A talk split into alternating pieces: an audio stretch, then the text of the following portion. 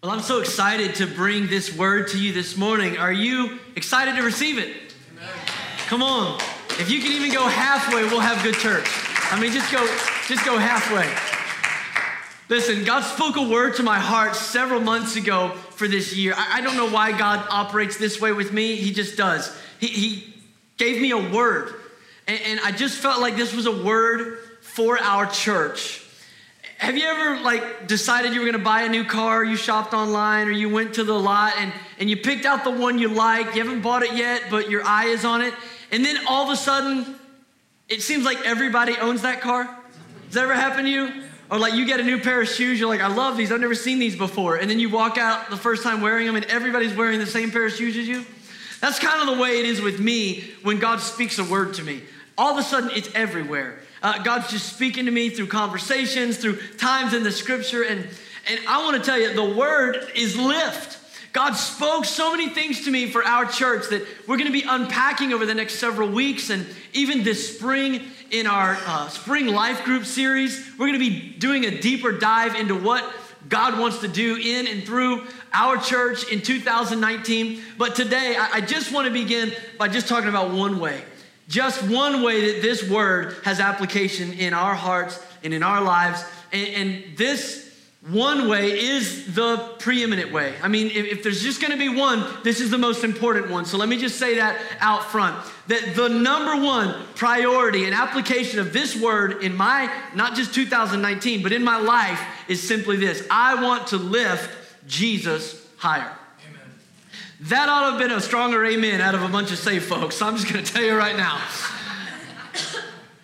there is nothing more important to me than that Jesus would be exalted through my life. And I say that because I understand this. That's why he saved me. He saved me that he would be glorified through my life. If he just wanted my company in heaven, he would have saved me and killed me all at once. But he left me here for a reason. He left me here so that he could be glorified through my life. Matthew 5 says, We are the light of the world. We are a city on a hill. Come on, somebody want to shine this year for Jesus? We're going to have to lift up the name of Jesus. And so that's what I want to talk to you about today. Jesus said this He said, If I be lifted up, I will draw all men unto myself. He said, That's what I'll, if I'm lifted up, that's what I'll do. I'll draw men into myself. Now, now we, here's what you have to understand about that. When Jesus said it, he was talking about the cross. And I don't mean like in code or metaphorically or parabolically like he does sometimes where everybody's confused. No, everybody understood what he meant.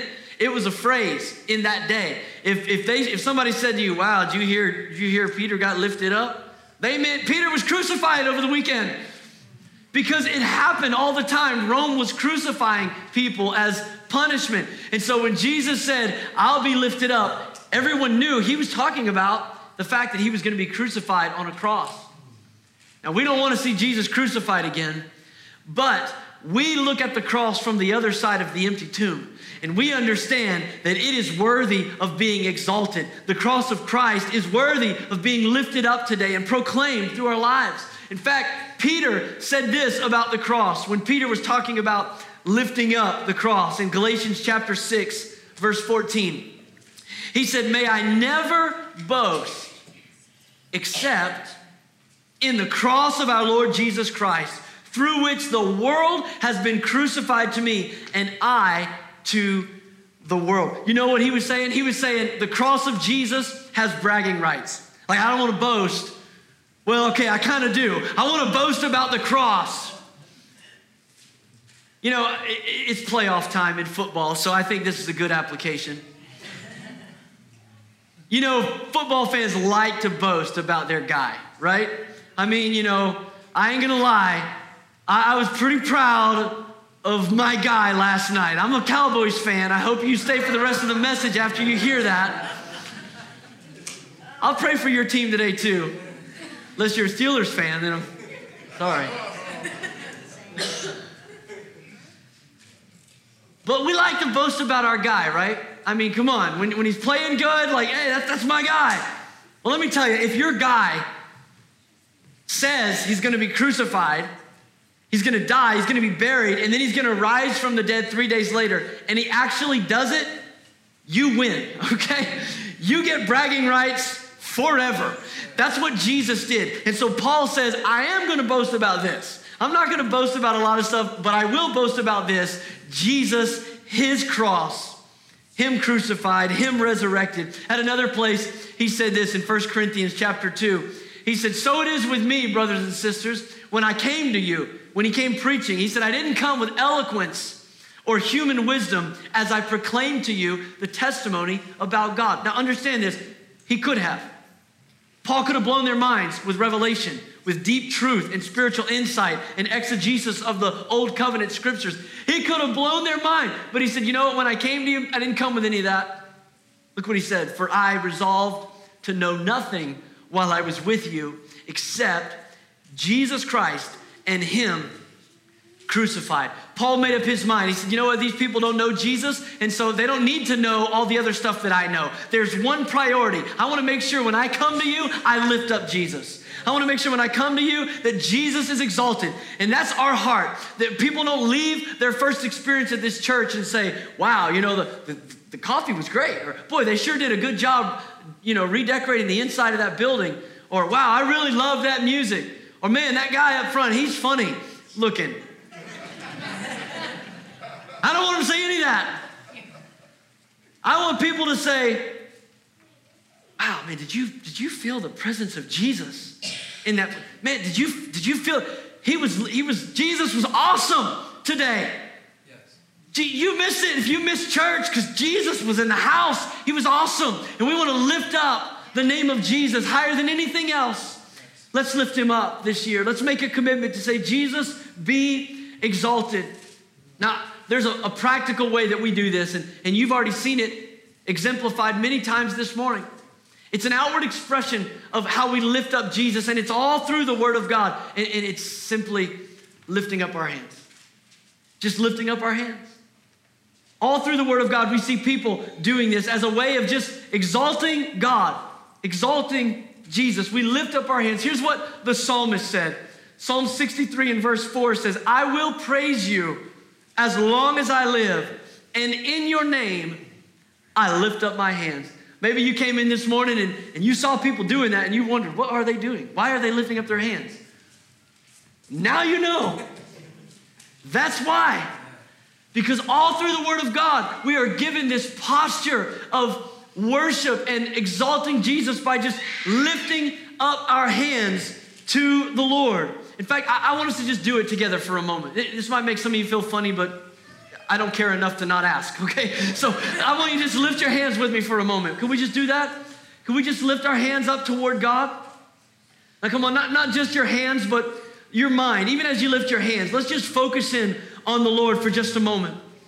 Father, I, I just pray right now, God, as we lift up our hands to you, that God, this outward expression would, would just be a, a visual of the desire of our hearts that Jesus, you would be lifted up.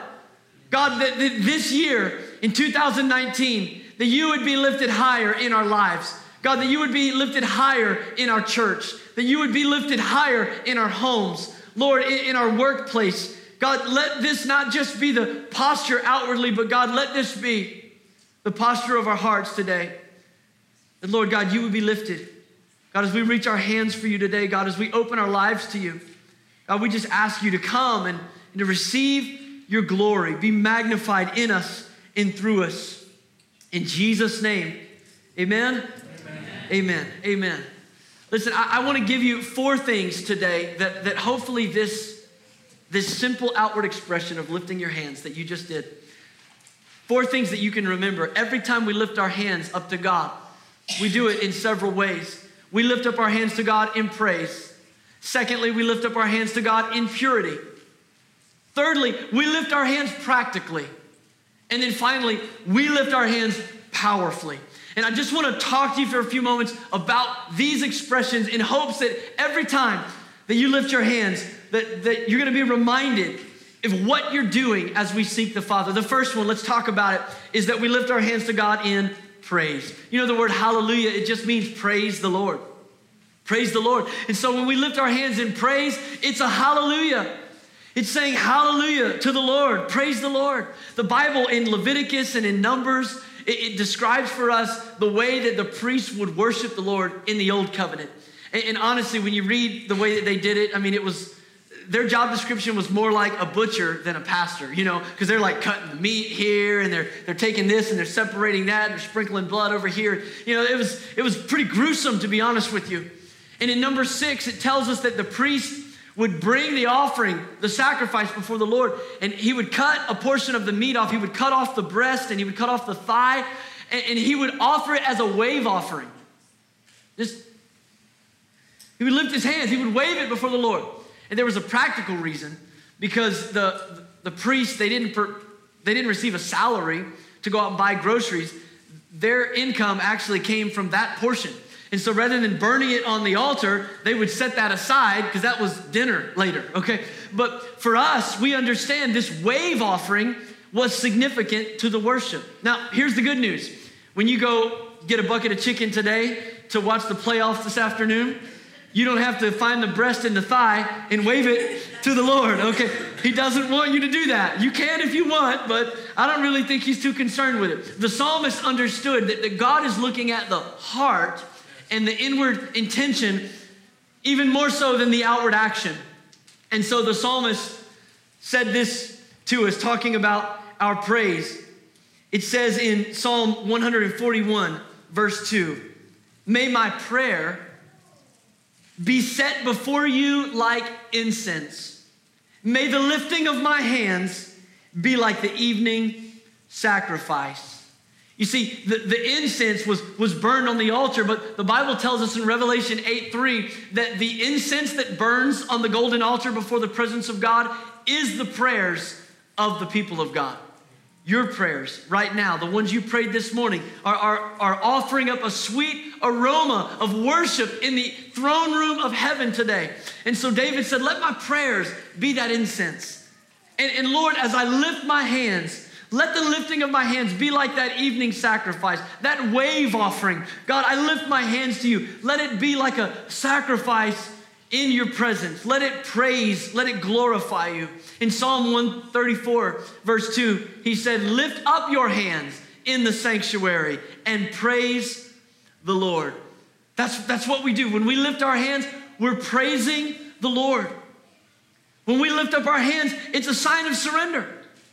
And, and it's understood universally, right? I mean, come on, if somebody pointed a gun at you and you wanted them to know very quickly that you have no conflict with them. Your hands are going up, right? I mean, hey, hey, oh, oh, hey, no, no. Even if you don't speak the language, I'm, uh, you know, I'm communicating right now that I have no conflict with you, that you are in control, I am submitted to you. And when we come to God and we lift up our hands in worship, we're surrendering to God. We're saying, God, I, got no conflict here. I'm not going to kick against the goads. I'm not going to strive against your plan and purpose. God, I totally surrender. I yield my life to you. You are in control. And it's not fear based because God's firing his laws and commands at us. It's motivated by love. It's understanding that he is for me and that he is good. And when I sense his presence, I'm drawn to surrender.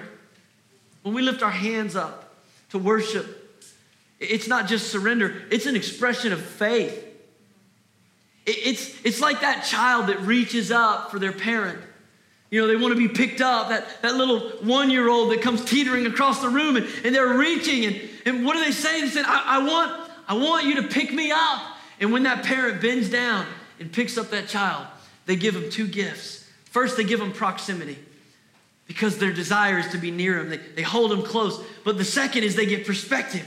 That's why when you pick that little baby up, their, their head starts going, oh, the world looks different from up here and their heads on a swivel and they're looking around at everything because you have blessed them. You've given them your presence, you've given them proximity, but you've also given them perspective. You've given them the security that comes with being near you, but you've also given them sight because your vantage is higher than theirs. And that's what it's like when we call on God, when we just reach out to God and say, God, I, I just want, I, I need you. I want you, God. Lord, draw me near. Lord, draw me near. And we, we take advantage of that promise that God said, if you'll draw near to me, I'll draw near to you.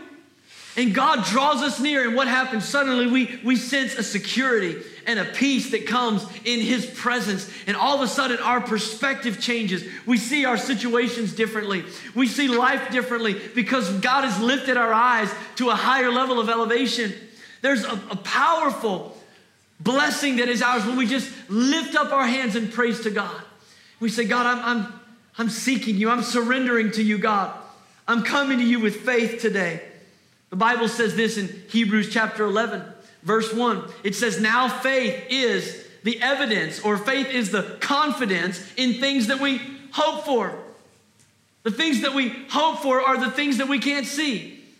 It's the perspective. It's faith that picks us up to give us a new perspective. And then it says, and it's the assurance about what we do not see those things that we're insecure about, the things that we don't know how it's going to go in our future. God gives us that security when we reach out in faith and we praise Him. Sometimes if you if you wait to praise God until you feel like you have a reason to praise him, you've missed your moment because sometimes praise is purely an exercise of faith. Yes.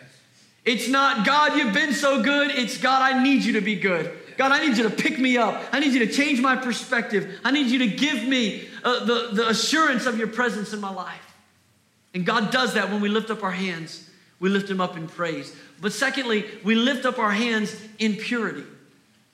And this is so important that we grab a hold of this, that we understand that when we come to God to worship Him, His desire is that we come with not just hands that say hallelujah, but hands that are holy. And here's the word it says to us in Psalm chapter 24, verse 3 and 4. The psalmist asks a question. He says, Who may ascend the mountain of the Lord? Who may stand in his holy place? The question itself communicates to us that not everybody gets to. Not everybody. Not everybody can just run right into the very courts of the Lord. Not everybody can have that close, intimate relationship with their Father in heaven. But who gets to? And then he answers the question in verse 4.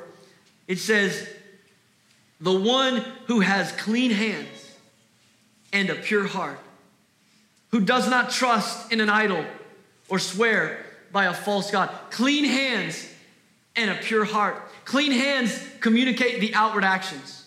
Your hands get dirty on the outside, but the pure heart speaks about our inward intentions. And here's our tendency we tend to look at the outward action. Probably far too quickly, right? I mean, maybe you even did it this morning as we're worshiping, as we're singing. You know, you're looking looking around the room, and, and there's one person over there, and their hands are up in the air, and they're singing out loud, and you're thinking, man, they they are like in tune. They are go God. I mean, they're like they're into what God. They got this whole worship thing, and then you look over there and you see somebody. They got their hands on the on the pew, and they're just kind of looking around. You're going, nah, they're not in it today. They're, they're not worshiping. They're not worshiping. But God spoke through the prophet Samuel a word that we need to be reminded of. And the word was this that while man looks at the outside, God is looking at the heart. And, and so, whatever work God does, he begins within. Keep that in mind. The work God does, he begins within. And so, the psalmist said, if you're going to move into the presence of God, you're going to come with clean hands and with a pure heart. Jesus had his strongest rebuke for the people that just focused on the outward action and they missed the significance of inward obedience. I mean, strongest rebuke. In fact, I, I want to read some of what he said in Matthew chapter 23, verse 25. And, and let me just preface it by saying if you're perception of Jesus is one that you got out of a Christian coloring book in Sunday school, that he just sits, you know, with a little angelic glow and, and holds little children and lambs all the time. That's not this Jesus, okay? I'm about to bust your bubble. I just want to preface this verse by telling you there's another side to the Savior because Jesus did not take lightly those who just looked at outward action and missed inward intention. Here's what he says in verse 25 of Matthew 23. Woe to you! Now, we don't use that word today, but that was bad then. Teachers of the law and Pharisees, you hypocrites! You clean the outside of the cup and dish, but inside they're full of greed and self indulgence. Blind Pharisees. First, clean the inside of the cup and dish, and then the outside will also be clean. I think we all understand the analogy there. And if you, you know, if you let your kids do the dishes and they just like wash the outside of the cup and then set it in the pantry and you go to get it out later and it's still got Kool-Aid stains on the inside, you don't want to drink that. And Jesus said that's the way you're living your life. And in case that wasn't clear enough for you, he says in verse 27, Woe to you, teachers of the law, Pharisees, you hypocrites! You are like whitewashed tombs, which look beautiful on the outside, but on the inside are full of the bones of the dead and everything unclean. In the same way, on the outside, you appear to be people of as righteous, but on the inside, you are full of hypocrisy and wickedness. Now, this isn't something Jesus said about them. He didn't email it to them. He said this to their face. This is our meek and mild Savior in your face. I mean, he said, I, listen, this is wrong that you do all this outward stuff and yet on the inside you're full of dead men's bones. There's emptiness on the inside of you. And that ought to remind us today that regardless of what we intend to do for the Lord, He's looking at our hearts. He's looking at our hearts. But there was the other extreme as well. And Paul had to write extensively to the churches to combat a teaching that it's called Gnosticism in the early church. And this teaching did the very opposite. This teaching said that, you know, this world is wicked, people are sinful, the world is corrupt, it's all going to be destroyed. And so ultimately, it doesn't matter. What matters is what's on the inside. So as long as your heart is right, God doesn't really care what you do on the outside. Pure heart, yes. Clean hands, doesn't matter. And, there's, it's funny, there's people that parent that way today, you know? Their kid like, acts crazy and does all kinds of stuff, and then we say, like, well, they have a good heart. No, they don't. Look at what they're doing. But that's Gnosticism. Eh, it doesn't really matter what you do in the body as long, you know, as long as your heart is with God. And so Paul writes to try to help people understand that you can't separate heart and hands. And he says in 1 Corinthians chapter 6, flee from sexual immorality. Now, he dealt with that one because that was one of the issues. They had no problem with coming to church and worshiping and lifting their hands to Jesus and going out and living in sexual immorality. Paul says that's a problem. He says every other sin a person commits is outside of your body, but whoever sins sexually sins against their own body. Do you not know that your bodies are the temple of the Holy Spirit who is in you, whom you have received from God? You are not your own. You were bought at a price. So here, here's, here's the conclusion of the matter. Therefore, honor God with your body. It's the temple of the Holy Spirit. What you do with it matters. Again, addressing the same kind of uh, incongruency between heart and hands, he wrote to Timothy. He told uh, Timothy in 1 Timothy chapter 2, 8, he said, Therefore, I want men everywhere to pray, lifting up holy hands without anger and without disputing. He said that because he had gotten word about some of the things that were going on in the church. They were lifting up hands, they weren't holy hands, they weren't pure hands. They were lifting up hands in worship to God. But apparently, the men of Ephesus were, were angry and hostile toward one another and toward other people. And maybe you've worked with people like this that call themselves Christians, and, and you know firsthand, it, it makes it hard for you to be a witness. When you try to tell people you're a Christian and you try to model that lifestyle, and you got a coworker who also says, I'm a Christian, but by Friday, they're more like the Antichrist than Christ.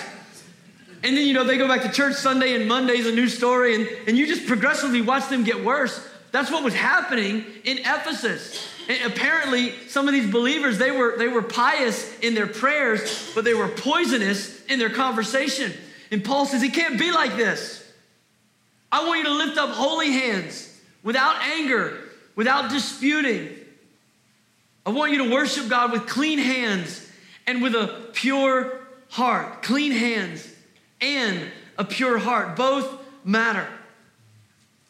The good news is this we can be clean. This is not a word of condemnation. Some people would hear what I've said so far about purity and go, man, I, I guess God doesn't even want my worship. Because I, I know I'm not, I'm not pure. I mean, even on my best days, you know, I'll have a, a, thought or two that just, yeah, it would be embarrassing if God knew. And you just said He does. And so He doesn't want my worship. But here's the good news the Bible says in Isaiah, though our sins be as scarlet, God will make them whiter than snow. This, this is what grace does. This is what we celebrated as of first importance in communion today. The reality that the Bible says God will robe us with His righteousness. He gives us the garments of praise. My clothes aren't nice enough, but He clothes me with praise. He clothes me with His righteousness. And all of a sudden, I'm made pure in His presence. How do we do it? How can I, how can I lift up hands that are not just hands of praise, but hands of purity? Knowing who I am and knowing what I've done. The Bible tells us in 1 John 1 9, if you confess your sins, He is faithful and He is just And he will forgive you of your sins. And he will purify. That's what he does. He purifies us from all the unrighteousness. It's His work, not ours. And so, what we have to do is we have to recognize that when I lift up my hands in worship, I'm also revealing my heart.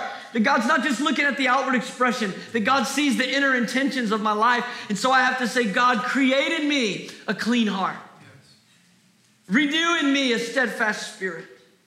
Wash away my transgressions. Wash away my sin. Lord, make me pure as I confess to you. We come to God with a heart of humility and confession, and He, he washes us. He blankets us like a blanket of snow. He covers us. He makes us clean.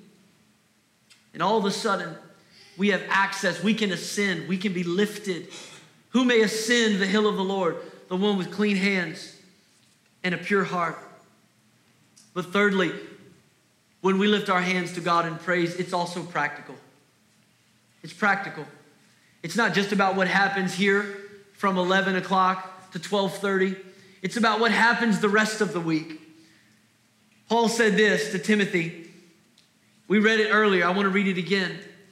He said, I want men everywhere to pray, lifting up holy hands. Then he, he gives the negative side of the, of the statement when he says, without anger and without disputing. So we can look at the flip side of that and say, Paul's saying, I want men everywhere to lift up holy hands, not with anger, but with love. And not with disputing, but with unity. So God's desire for our worship when we lift up our hands is not just, it's just not a me and God moment, but there is love and there is unity happening with those around me. It's understanding that our worship involves reaching out as much as it does reaching up. Yesterday, as, as we mentioned earlier, we celebrated uh, with a, a party for our serve team members. Everybody that serves on our on our volunteer teams throughout the year. We just had a big party here yesterday, and not everybody could come and but about 90 people in this church are right now serving on our serve teams. And can I just say today, just to, to honor them publicly and to recognize them, these are people, men and women and teenagers, that understand that when we lift our hands to God, it's not just in praise and it's not just in my inner man. Sometimes it's practical. That when I worship God, it's not just hallelujah and it's not just holiness, it's helps. It's helps, it's service. These are the people that understand that sometimes worship is spelled W O R K. Work. And I'm just so grateful for all of those that serve in this church that come week in and week out, and you get it. You understand that my worship experience is not getting the seat of my choice with the song of my choice, with the temperature of my choice. And I can lift my hands and I can have my little God moment. That's great, and we thank God for that. But you also understand that, that worship might mean showing up early and holding the door for somebody in the freezing cold, or, or going back there and, and changing a dirty diaper. God help us. But that could be worship. Because you understand that when I lift my hands, it's, it's practical. It's practical. So many people in our church that, that I'm just so grateful for that, that understand that. They lift up the name of Jesus. They lift up hands in worship. You know, 1 Corinthians 12 talks about the gifts of the Spirit, and uh, we saw a demonstration of one of those gifts earlier the gift of prophecy, a word of encouragement. It talks about gifts of tongues and interpretation of tongues. It talks about gifts of healing and miracles, and, and those are awesome, and we love those gifts. But right in the middle of all of these gifts are listed is listed the gift of helps. Helps. Did you know that's a gift of the Holy Spirit? Could you imagine? Now, Paul said you should desire the gifts of the Spirit. Could you imagine if every Christian just desired the gift of helps? I mean, how awesome would that be? How much more productive would the kingdom of God be? If, you know, we're not we're not chasing after miracles or or healing. Those things are great, but we just made a commitment on the first Sunday of the new year to say, I'm, I'm going after the gift of helps this year. I just want to help. If I can help, that's, that's a gift of the Spirit. God, would you use me? I might not be the most talented. I might not have the most experience. Maybe I'm not called to lead, but I can help. We need more people like Hur. Some of you remember Hur in the Old Testament. Now, most all of us, we recognize the name Moses. I mean, Moses was the leader of Egypt, or the Israelites. He led them out of bondage in Egypt. And Aaron was his older brother. Aaron was the first high priest. The, the Levitical priesthood was established under Aaron's family. We know those guys. But Hur was this byline in the credits of the story. He was like a footnote. He was overlooked and unseen. But Hur had the ministry of helps. And the Bible gives us this incredible story in Exodus 17 about when the Amalekites were fighting against God's people, the Israelites. And God had given a word to Moses that, that he's to stand up on the mountain and he's to lift up his hands. And so while Joshua is down there leading the troops and fighting the battle for God's people, Moses is standing up on the mountain, looking down, lifting his hands, and he's taking that posture of an intercessor. He's praying on somebody else's behalf. He's not fighting the battle, but in prayer, he is. And here's the word that God gave him so long as your hands stay lifted up, they're gonna win the battle. And so Moses is up there. He's just exalting God. He's lifting his hands. He's worshiping. He's winning in prayer. But then he does what a lot of you do when we decide to sing the chorus again. He goes, his arms get tired. You know, he goes, he goes about here, you know, or, or he does like the kids do. You know, they're like this and then they go trying to hold that arm up, you know? So that's Moses. And the Bible says his arms got tired and Joshua begins to lose. The Amalekites turn the tide. They start to advance the charge. And so here comes Hur. The Bible says Aaron and Hur, they each got on a side of Moses and they lifted up his hands. They just, they held up his arms. When his arms were weak, they lifted him up. That's the ministry of helps. Listen, sometimes when we lift our hands to God, it's not even our hands we're lifting. We're serving. We're getting our hands dirty. We're back there serving in the nursery or in preschool, or, or you're coming and you're cleaning up, you're setting stuff up, you're tearing stuff down. Why? So that somebody else can win the, win the battle. So that somebody else can come in here and, and have an encounter with God and have a spiritual victory. When we lift our hands to God, we lift them practically. We lift them to help others. It's what compassion ministry is all about serving other people. You know, there's not a single verse in the Bible that tells lost people to come to the church, but there's a multitude of verses that command the church to go to the lost, yeah. to go out, to get the lost, to win the lost. Jesus told this parable in Luke 14 about what the kingdom of God was like. He told this story uh, about a, a rich man who wanted to have a feast and he sent out invitations far and wide. But when it came time for the banquet, all the people started making excuses. They couldn't come. I got something going on. We're busy. We're not going to be able to make it. Everybody declined. And, and he tells this story about this certain man who's preparing this feast. And and when he hears that nobody's coming, he says, Then I want you to go out into the streets. I want you to go to the alleys. I want you to go to the cripples, to the lame people, to the neglected, the marginalized. I want you to get those people because I want my house to be full. And that's the heart of Jesus. He says, I want my house to be full. But listen to this verse. The Bible says in Luke 14, verse 21, after he said that, the servant came back and he reported this to the master. The owner said, Go out quickly to the streets, the alleys, the towns, bring in the poor, the crippled, the blind, and the lame. Look at the next verse. Sir, the servant said, What you ordered has been done, but there is still room. There is still room. Then, verse 23, the master told his servant, Go out to the roads and the country lanes and compel them to come in so that my house will be full. I got to tell you, if there's anything that God has burdened my heart with for this year, it's that God's calling us to do more outreach. God's calling us to reach more people. And we might say, like this servant, in verse 23, sir, what you ordered has been done. I mean, we've done that. But if we say that with him, we have to finish the statement. We have to also agree and say, there is more room. Come on, is there more room? I mean, there's more room. Are, are, we there yet? Are we satisfied to say, God, you've done some good stuff? Well, yeah, we did everything you asked us. No. We're saying, God, there's still more room. And he, essentially, he says, then go farther. You looked in the city, look in the country. Go down the dirt roads, go down the back alleys. Because I want my house to be full. We need to understand that when we lift up our hands to God in praise, we're also lifting our hands to the down and out. Yeah. We're touching the unlovely, the marginalized, the last, the least. We're going after them in Christ's name. That's, that's practical. That's practical. It's important. So important. I'll tell you how important it is. Jesus gives us a picture of what it's going to be like at the end of time. He says, like a shepherd who separates the sheep from the goats, he's going to separate on his right and on his left the people from every nation.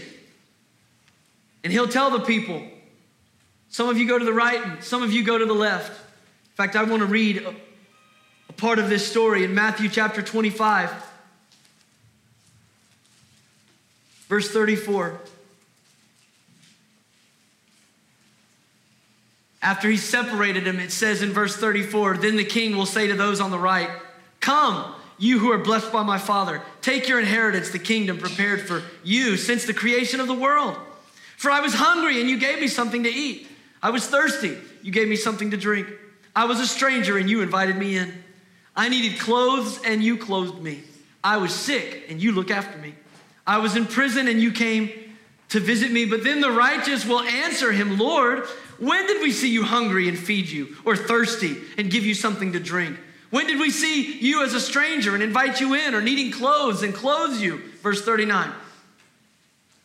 When did we see you sick or in prison and go to visit you? The king will reply, Truly I tell you, Whatever you did for one of the least of these brothers and sisters of mine, you did for me. And then as the story goes on, he turns to those on his left. And he tells him to leave his presence. He said, Because I was in prison and you didn't visit me. I was hungry and you didn't feed me. You didn't clothe me. I was sick and you didn't come. And they're going to ask the same question when?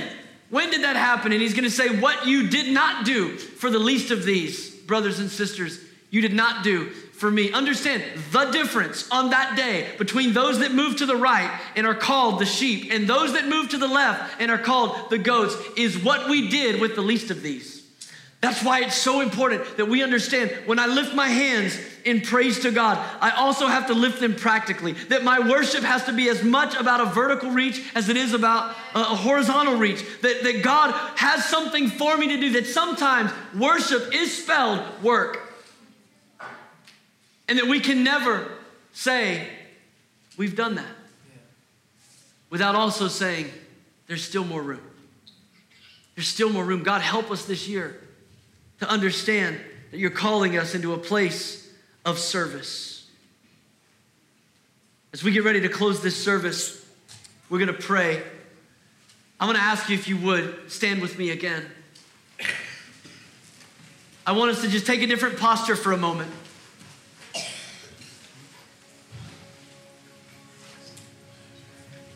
This fourth way that we uh, exalt Jesus, we lift Jesus when we lift our hands is powerful. It's powerful. It means there's something dynamic that can happen. And Pastor Chris mentioned it earlier in the service. There's something that happens in an atmosphere of faith. That when all the people of God come together in agreement, we lift up our voices and we lift up our hands and we lift up our hearts, there is the potential for something supernatural to take place.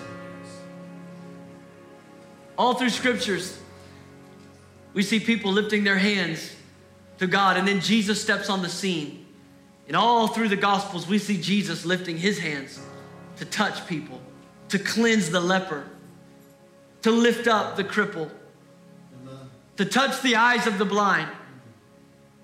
Something powerful when we make contact with God. And when we're reaching, when we lift our hands, we know we can't even get to the ceiling, but there's something in us that just says, God, I'm reaching for you like that child, God. I just want a touch. Like the woman with the issue of blood in Mark 5, she said, I know if I can just touch the hem of his garment, I'll be made whole. And she reached out and she touched him. And Jesus said, Who touched me? Because immediately he knew that power had left him. Because that's what happens when we reach out and touch God. So we're, we're going to pray today, and I want you to just stand with me, and I want to ask you once again if you're physically able, would you just posture yourself in that place of praise? Would you just lift your hands toward God? Now let's take about 20 seconds and let's just praise Him. Would you do that? Let's just thank God for His goodness. Come on, in your own words. God, we lift up a hallelujah. Lord, we lift up praise. Lord, bless you for your faithfulness all through last year. Lord, for your faithfulness today. God, thank you that you are for us and you're not against us. God, we give you praise today. Lord, we reach up our hands and surrender. We reach up our hands in faith today. Lord, you are good and your mercy endures forever. God, we praise you. God, we glorify you. And God, right now, with hands lifted, Lord, we recognize that when we lift our hands to you, God, we reveal our heart. And you know our hearts, God. So today, Lord, would you purify us? Would you purify us? Come on, if you're here today and you're bold enough to allow the Holy Spirit to just begin to examine your life, just ask Him, Holy Spirit, show me anything in my life that doesn't honor Jesus, any sin in my life that would separate me from your presence. God, I want to ascend this year. I want to draw near to your presence. I need to have clean hands and a pure heart. God, today, if there's any inconsistency between the, the proclamation of our mouth and the lifestyle that we live, God, show us today in this moment. Search me and know me, oh God. See if there's any wicked way in me. And lead me in the way everlasting. God, I want to be purified. Come on, if you need God to purify your life, just do what the word says. We said it earlier confess. Just confess your sin, and He's faithful and just. He'll purify you from all unrighteousness. God, today, with hands and hearts lifted high, we confess, God, we need you. Rescue us, save us, redeem us, deliver us. Make us new in Christ Jesus today. I want to ask you if you would just bring those hands down and cup them right in front of you like this, just to make them available to God. God, I give you my hands, Lord. When I lift my hands to you, I lift them up. Lord, not just in a song, Lord, not just in a worship experience, but practically. Would you be so bold in this moment to just consecrate your hands to the Lord? God, use me this year. Lord, I want to pursue the gifts of the Spirit. God, give me the gift of helps. Lord, show me how I can serve you. Show me how I can serve others. Lord, show me where you want me to go. Lord, down the country lanes. Lord, into the back alleys, Lord, to those that are overlooked, those who haven't received the invitation yet, God, use me to lift somebody else's hands so that they can win a victory in Jesus' name. Father, we give you our hands, we give you our lives today as we lift them to you. In Jesus' name. In Jesus' name. Amen. Listen, as we close this service today, I truly believe, and we lead this church with this belief, that when we lift our hands, it's a moment for God's power to flow through us. That's why we lay hands on the sick. That's why that's why it wasn't enough for our, brother to, to just pray for someone. He had this urgency in his spirit to, to anoint them. He wanted that point of contact. He didn't know what I was preaching about today, but there's something in us that just knows there's power and agreement. That's why at the end of our services, we open these altars. And I want to do that now. I want to say to you if you need God to move in your life, if you need a miracle, if you need healing, if you need a touch from God, I'm going to pray a closing prayer right now. But I want to invite you, while heads are bowed, while eyes are closed, to take advantage of this moment, to just slip out into the aisle and to come down to this altar. Because we believe that when we lift our hands up to God, we lift them in power and that He can meet you in your point of need. So I want you to know today, these altars are open. We would love to pray with you. I want to invite you to come even now as I pray this closing prayer. God, today, in this moment, Lord, we thank you for your faithfulness to us. God, on this first Sunday of the year, God, we want to just, we want to put a stake in the ground today, Lord. We want this to be a moment of, of establishing, Lord, that our hands, that our lives are lifted up for the glory and the name of Jesus. Lord, if nothing else happens this year, be glorified in us. Be glorified, be lifted up through our lives. God, thank you today for this simple reminder. Lord, I pray that every time we lift our hands, whether it's in worship, whether it's in celebration of our football team that might be playing.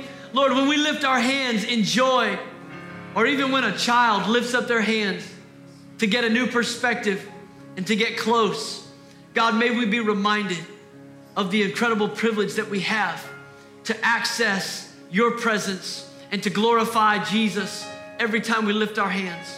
God, we give this to you today in Jesus' name. And everybody said, Amen.